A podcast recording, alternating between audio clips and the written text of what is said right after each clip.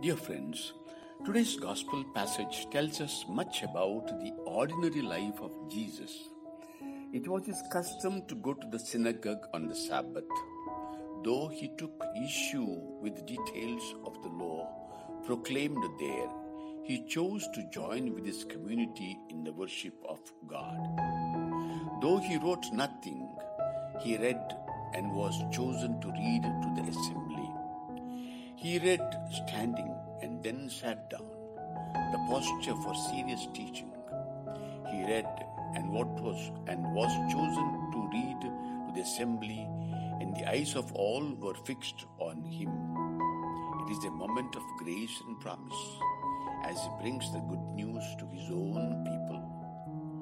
In imagination, I joined the synagogue congregation and hear this charismatic young man speaking the prophecy of Isaiah as his own mission statement. As I listen, I sense with excitement that he is reaching out to me to join him.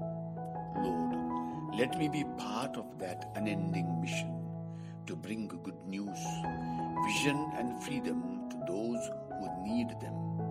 Saint Joseph and our Mother, help us work